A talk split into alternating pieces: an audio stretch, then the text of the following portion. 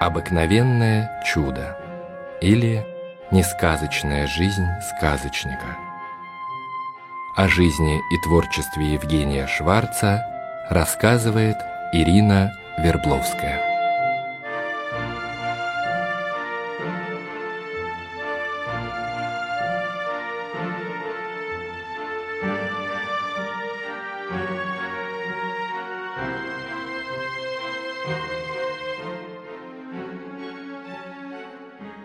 Несказочная жизнь сказочника.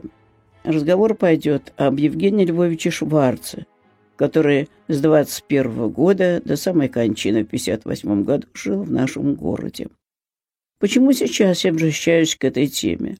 Удивительно, но этот автор, которого уже, видите, больше 50 лет нет на свете, очень актуален, очень жив. Не только потому, что идут его пьесы, ставятся фильмы его, и в кино, и по телевидению можно сплошь и рядом посмотреть замечательные фильмы, поставленные по сценариям Шварца.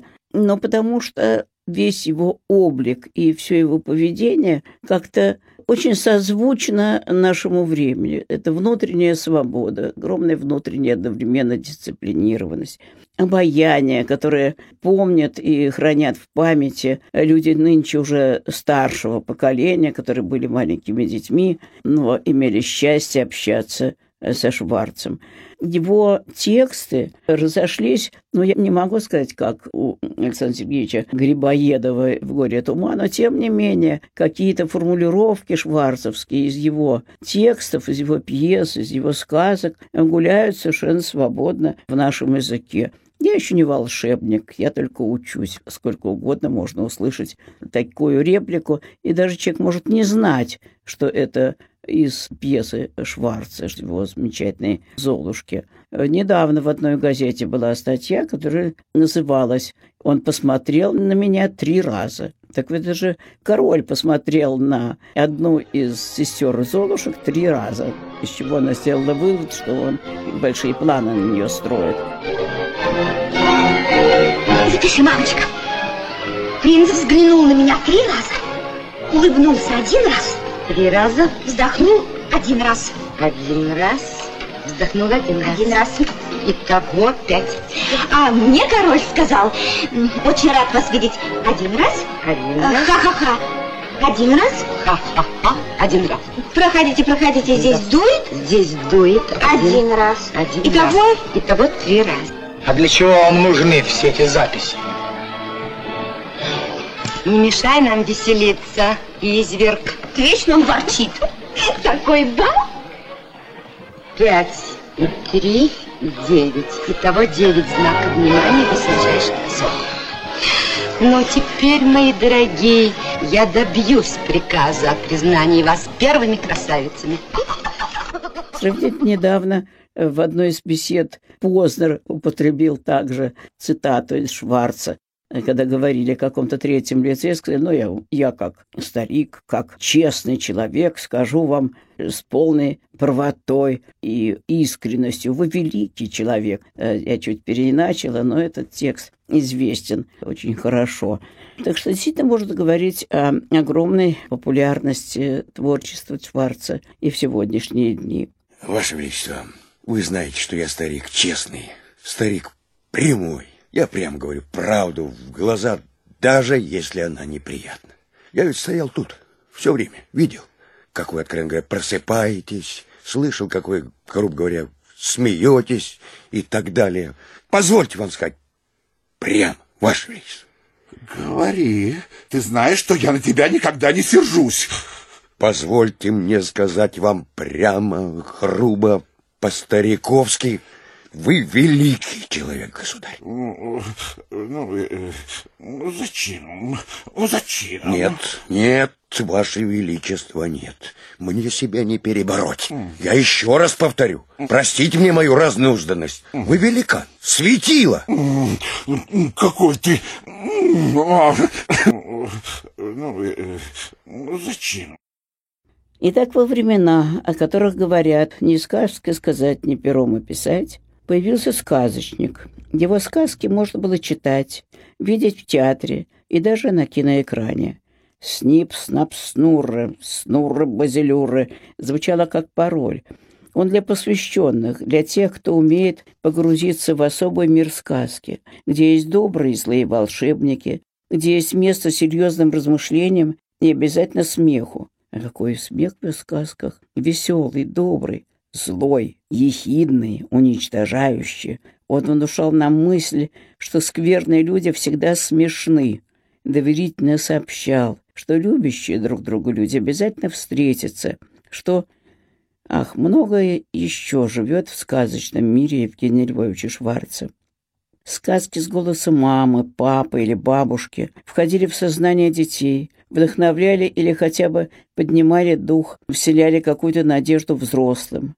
Большой друг Шварца, соучастник его творчества, когда пьесы Шварца обретали сценическое воплощение, Николай Павлович Акимов сказал на 60-летнем юбилее Шварца: «На свете есть вещи, которые производятся только для детей. Всякие лошадки, скакалки, пищалки на колесах, ну и так далее.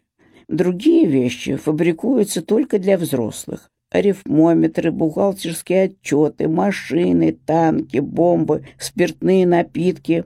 Однако трудно определить, для кого существует солнце, море, песок на пляже, цветущая сирень, ягоды, фрукты и взбитые сливки. Вероятно, для всех. Так и с драматургией. У пьес Шварца, в каком театре они бы ни ставились, такая же судьба, как у цветов, морского прибоя и других даров природы. Их любят все, независимо от возраста. Я думаю, что секрет успеха сказок Шварца заключен в том, что, рассказывая о волшебниках, принцессах, говорящих котах, юноше, превращенном в медведя, он выражает наши мысли о справедливости, наше представление о счастье, наши взгляды на добро и зло». Его сказки призывали к мудрому восприятию жизни. Читать его пьесы – огромное удовольствие, большая интеллектуальная радость. Остроумие, не острословие, а остроумие, динамичность. Не случайно отдельные реплики его героев ушли в нашу повседневную жизнь. Мы все были ученики, но зачем надо было быть первым? Пьесы не сходят со сцен, кинофильмы с экранов, издаются и переиздаются книжки. Выходит, сбываются слова волшебника из «Обыкновенного чуда». «Я на свою беду бессмертен». Я думаю, бессмертен нам и многим еще поколениям на радость. Один наш современник, Юрий Колкер, так пишет о Шварце: «В жуткие, кромешные, беспросветные времена, во время ворованного воздуха». Ворованный воздух – это выражение Мандельштама. Дело в том, что жизнь Шварца охватывает время 2 мировых войн, 3 революций, 3 волн репрессий против собственного народа в 20-х, 30-х, 40-х и даже 50-х годах.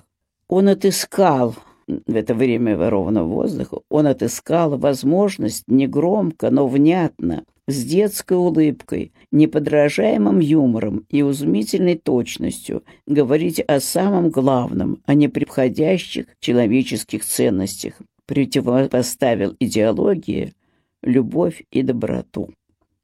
«Не бойтесь, жалейте друг друга, жалейте, и вы будете счастливы». Честное слово, это правда, чистая правда, самая чистая правда, которая есть на земле, говорит его герой в пьесе «Дракон Ланселота».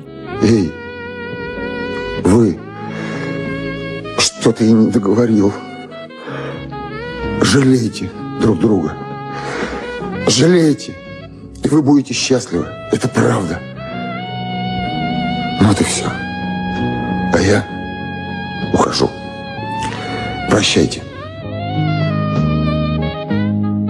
Эти слова написаны в 1944 году, когда измученный, залитый кровью ожесточенный мир, если вспомнить это время, когда в стихах прославлялась ненависть, ненависть к врагу, сколько раз увидишь его, столько раз его убей, а в послевоенные первые годы, чтобы не омрачать счастье, победа, счастье мира, чтобы не видеть ужасы, которые пережила страна, пережил народ, пережила, в общем-то, вся Европа.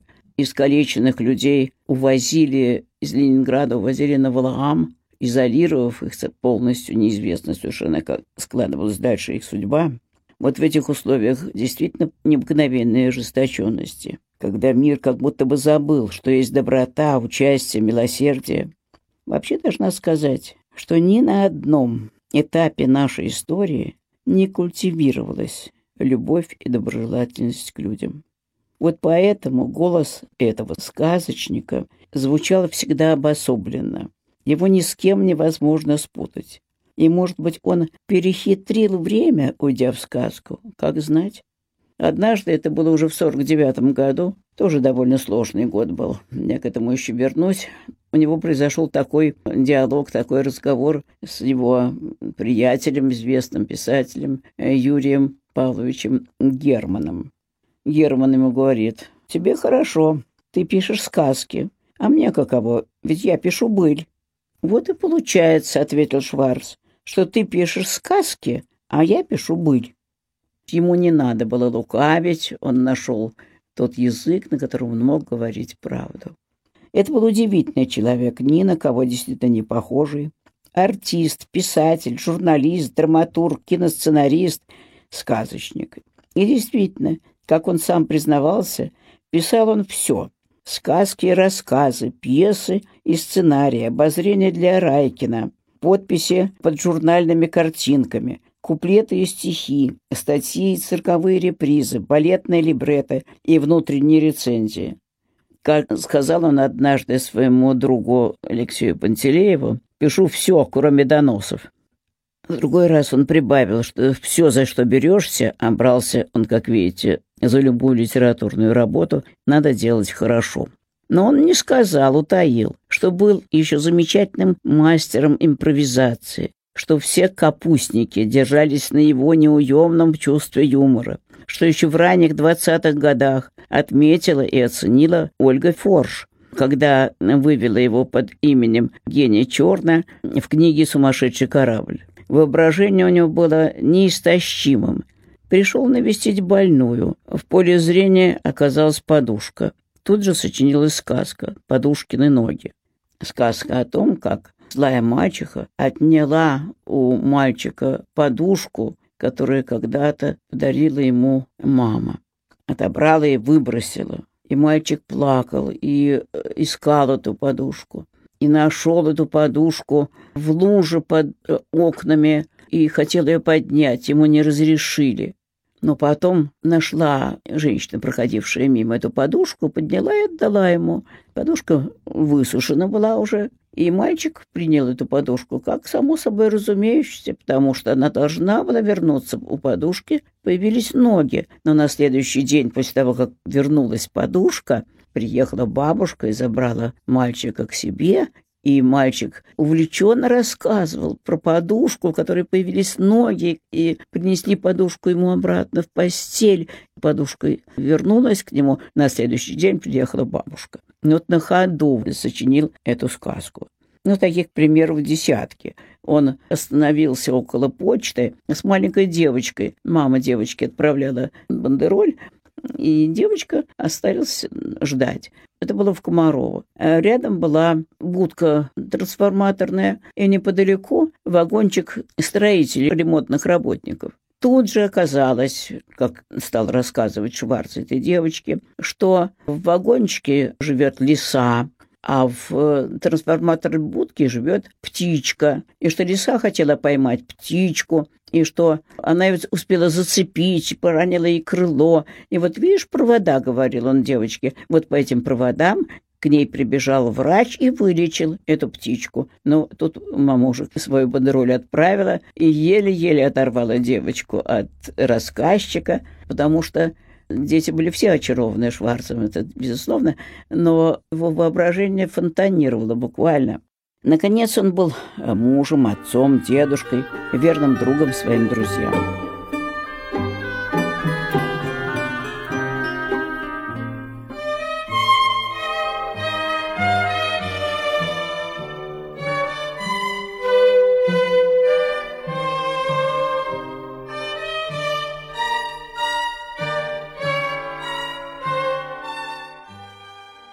Мы привыкли говорить о жителях Петербурга, Ленинграда, в данном случае Петрограда получится. Но в нашем городе Шварц появился в 25-летнем возрасте, и у него к этому времени был достаточно богатый, разнообразный, самостоятельный жизненный опыт. В Московском университете Шанявского был недолгое время такой частный университет.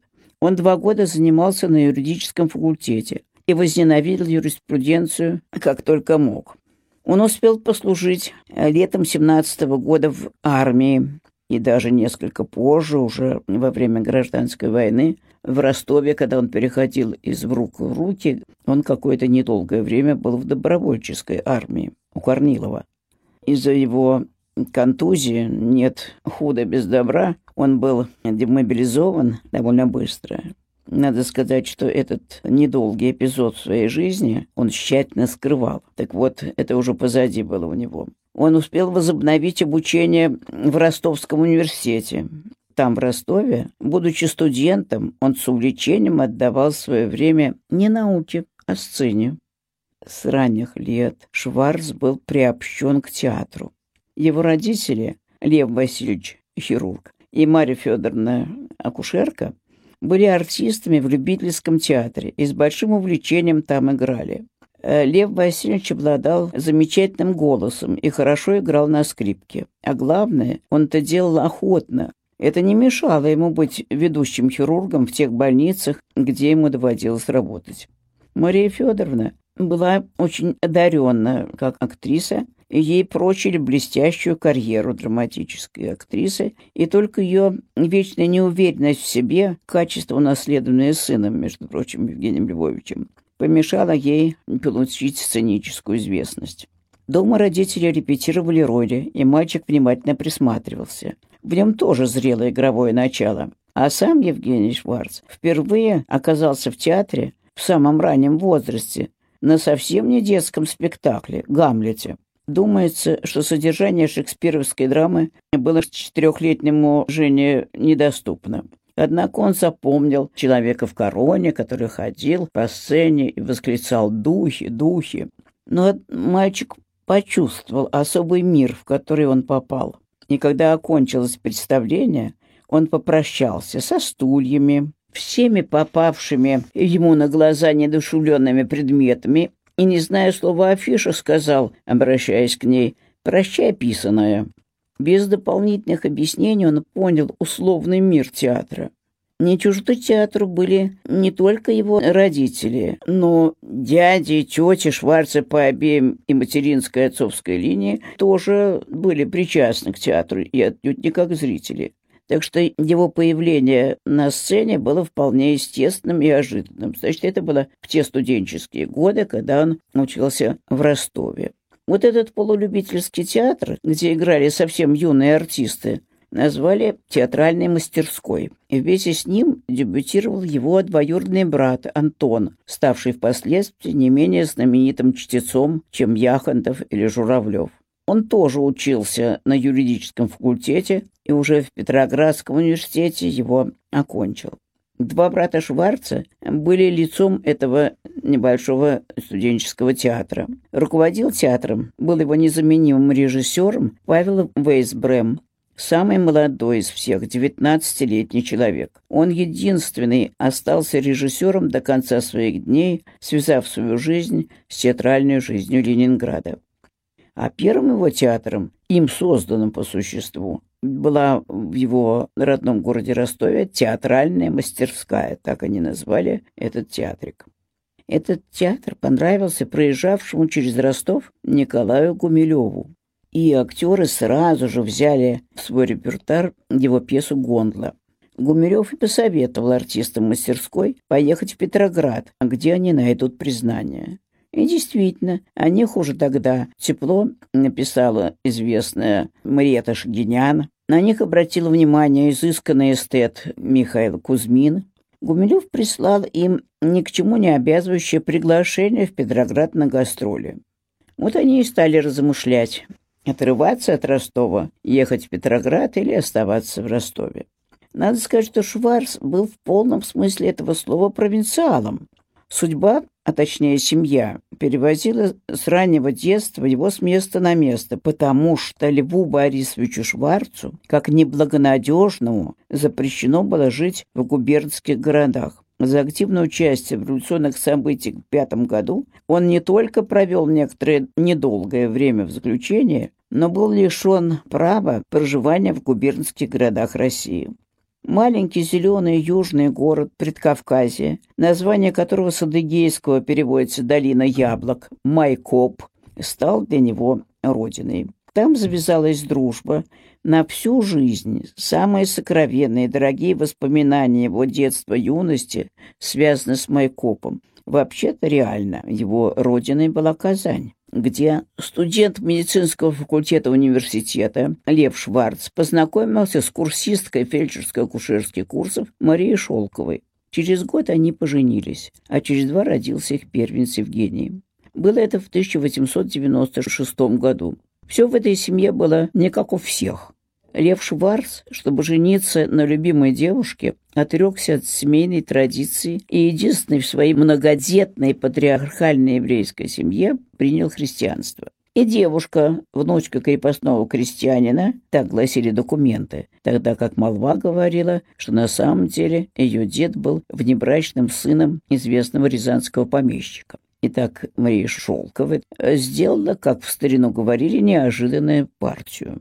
В детстве Женя делил летние месяцы между Екатеринодаром, где жили родители и братья отца, и где на всю жизнь завязалась дружба с Тоней Антоном Шварцем, и Рязанью, где жили родные матери с няней, рассказывавшей мальчику сказки. Впрочем, мама тоже рассказывала ему сказки. Для него, как для всякого ребенка, надо было, чтобы сказка была с счастливым концом. Поэтому мама рассказывала их малышу за завтраком, обедом и ужином, угрожая, что герои сказки утонут, погибнут, сгорят, если он не доест все, что у него на тарелке. Он героически спасал этих героев, и сказка таким образом вторгалась в его повседневность.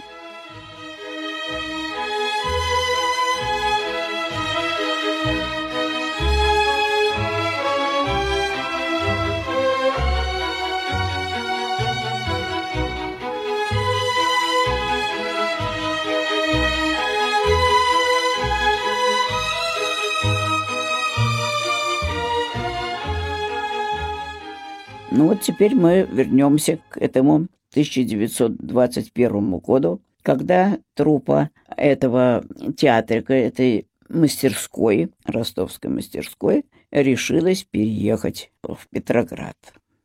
В 2 грузовых вагонах, теплушках, как мы бы сейчас сказали, погружены были все материалы этого театра, весь их реквизит, все вещи самих актеров, сами актеры. И таким образом началось сложное их передвижение в Петроград. Что вспоминает позже сам Шварц. В высоких 1,5 метра бидонах плескалось подсолнечное масло, весь капитал театра. Деньги падали каждый день, и поэтому заказаны были специальные бидоны, и все, что нам причиталось, обращено в масло. Бидоны подтекали, что нас несколько беспокоило, но знатоки утешали, утверждали, что это неизбежно. Под нарами уместились наши личные бидоны. Один, превратившийся в подсолнечное масло студенческой моей тужуркой, которую он продал, подъемными, зарплатой на месяц. Перед самым нашим отъездом приехал папа и привез, зная, как плохи мои дела, 2 бидон, покрашенный в красно-коричневую краску. Это было все наше имущество. По тогдашним ценам этого могло хватить месяца на 2 жизни, что меня глубоко утешало. Ни разу я не был так богат. И вот мы все удалялись от Ростова, и я все оживал. Это был непривычный путь. Теплушки наши останавливались вдали от вокзалов, но так или иначе они приехали в Петроград.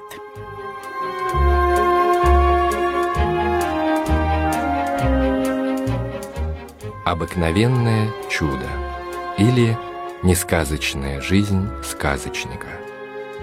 О жизни и творчестве Евгения Шварца рассказывает Ирина Вербловская. Продолжение следует.